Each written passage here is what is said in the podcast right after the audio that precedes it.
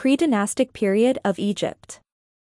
In pre-dynastic and early dynastic times, the Egyptian climate was much less arid than it is today.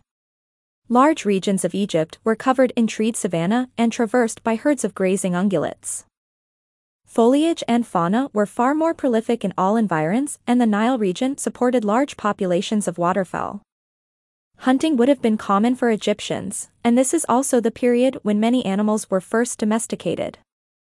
By about 5500 BC, small tribes living in the Nile Valley had developed into a series of cultures demonstrating firm control of agriculture and animal husbandry and identifiable by their pottery and personal items, such as combs, bracelets, and beads. The largest of these early cultures in Upper, southern Egypt was the Badarian culture, which probably originated in the Western Desert. It was known for its high-quality ceramics, stone tools, and its use of copper. The Badari was followed by the Naqada culture, the Amratian, Naqada I, the Gerzeh, Naqada II, and Semainean, Naqada III. These brought a number of technological improvements. As early as the Naqada I period, pre-dynastic Egyptians imported obsidian from Ethiopia, used to shape blades and other objects from flakes.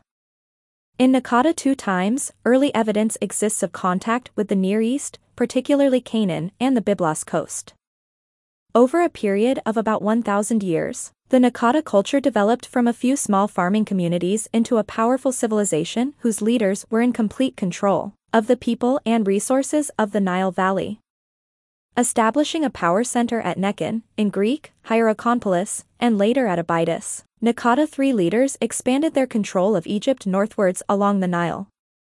They also traded with Nubia to the south, the oases of the western desert to the west and the cultures of the eastern Mediterranean and Near East to the east, initiating a period of Egypt-Mesopotamia relations.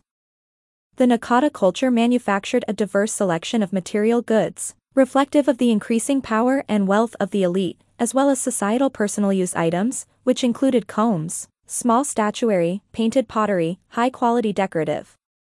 They also developed a ceramic glaze known as faience, which was used well into the Roman period to decorate cups, amulets, and figurines.